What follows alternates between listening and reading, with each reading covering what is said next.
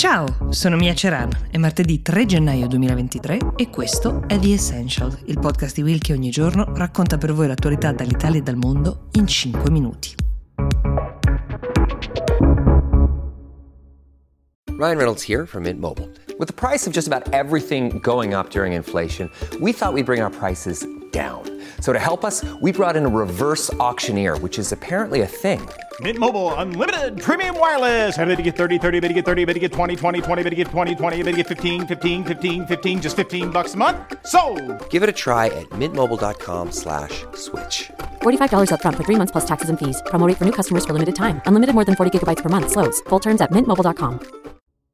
La Croazia è ufficialmente passata all'euro ed è entrata nella zona Schengen, che sarebbe quell'area senza barriere per i paesi che fanno parte appunto dell'Unione Europea, in cui si muovono senza bisogno di visti e passaporti ormai più di 400 milioni di persone. Ma come potrebbe chiedersi qualcuno? La Croazia non era già entrata nell'Unione Europea e l'obiezione sarebbe corretta perché sì, è accaduto circa dieci anni fa, nel 2013, ma ci sono una serie di step e di gradi di coinvolgimento diversi e quello che ha raggiunto la Croazia domenica scorsa, quando ha detto addio alla sua moneta storica, la cuna, è un traguardo che, eh, come hanno voluto rendere evidente sia il primo ministro croato Andrej Plenkovic che la Presidente della Commissione europea Ursula von der Leyen prendendo un caffè insieme in un bar di Zagabria per immortalare, farsi immortalare in questo momento è per l'appunto storico. Ovviamente l'immagine di loro due che prendono il caffè uh, aveva come momento clou quello in cui Plenkovic offrendolo alla von der Leyen avrebbe pagato in euro. Um, cosa cambia per i croati dal punto di vista sostanziale e pratico? Allora, intanto non ci sarà più la doppia moneta, questo doppio corso. Questo, secondo gli economisti, è il miglior strumento che ha un paese come la Croazia per tutelarsi dall'inflazione galoppante. Eh, vale per tutti quanti. La guerra in Ucraina, come sappiamo, ha fatto schizzare i prezzi di molti beni e generi eh, di consumo. Questo perché il tasso di inflazione che subirà la Croazia adesso sarà quello comune a tutta quanta l'area euro. Nell'anno appena trascorso, ad esempio, è stato del 10%, comunque molto alto, ma pur eh, sempre più basso di quello croato che invece ha raggiunto il 13,5%. Paesi al di fuori dell'eurozona, come sono ad esempio la Polonia e l'Ungheria, hanno subito ancora di più il costo dell'inflazione.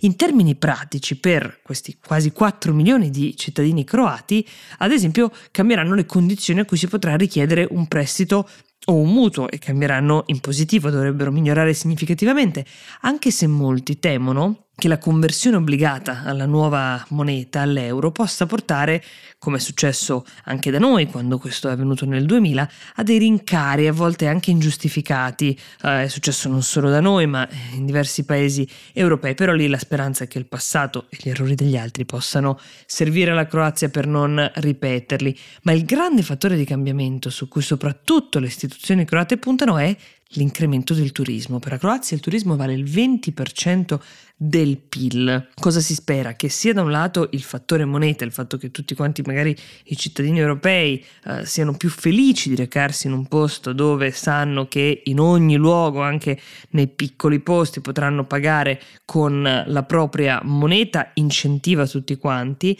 ma soprattutto per l'area Schengen che vi citavo all'inizio, perché non ci saranno più code al confine, resteranno ovviamente in vigore i controlli, eh, in aeroporto resteranno tra l'altro eh, in vigore controlli vecchio stampo per questioni burocratiche, ma solo fino al 26 marzo. Da lì in poi si spera in una crescita dei turisti e anche in una crescita del PIL. C'entra con il turismo anche una notizia fresca fresca che arriva da Dubai, l'Emirato considerato la party capital del Golfo. Um, è stato deciso infatti di abolire una tassa piuttosto onerosa sull'alcol che ammontava infatti al 30%. L'obiettivo era quello di fatto di ridurne il consumo. Infatti a Dubai per poter acquistare alcol non ci si può recare in un supermercato qualsiasi e comprarlo. Sono principalmente due le catene che si occupano di distribuirlo, si chiamano Maritime and Mercantile International eh, nota con la sigla MMA e la African Eastern.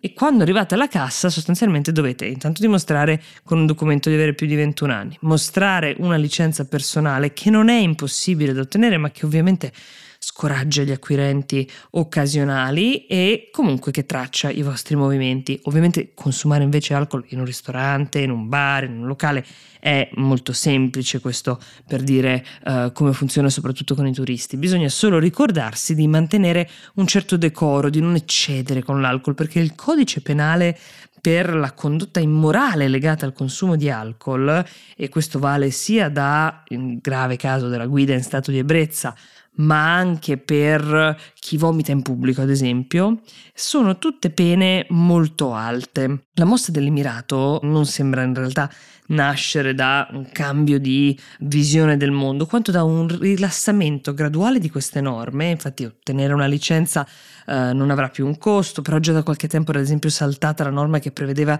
che ci fosse un divieto di vendita di alcol assoluta durante il Ramadan.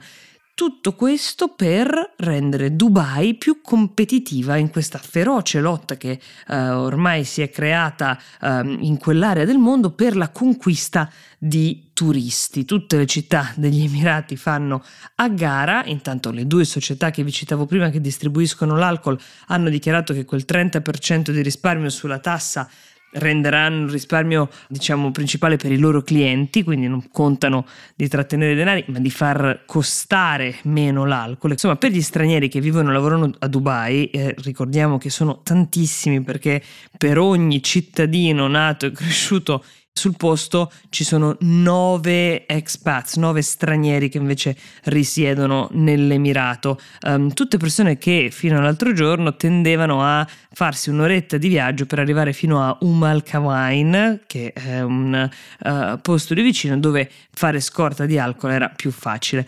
A volte l'adeguamento ai costumi occidentali, come dicevamo prima, non è mosso da una vera e propria condivisione o illuminazione su uno stile di vita ehm, diverso, ma banalmente dalla possibilità di guadagnare attraverso il turismo.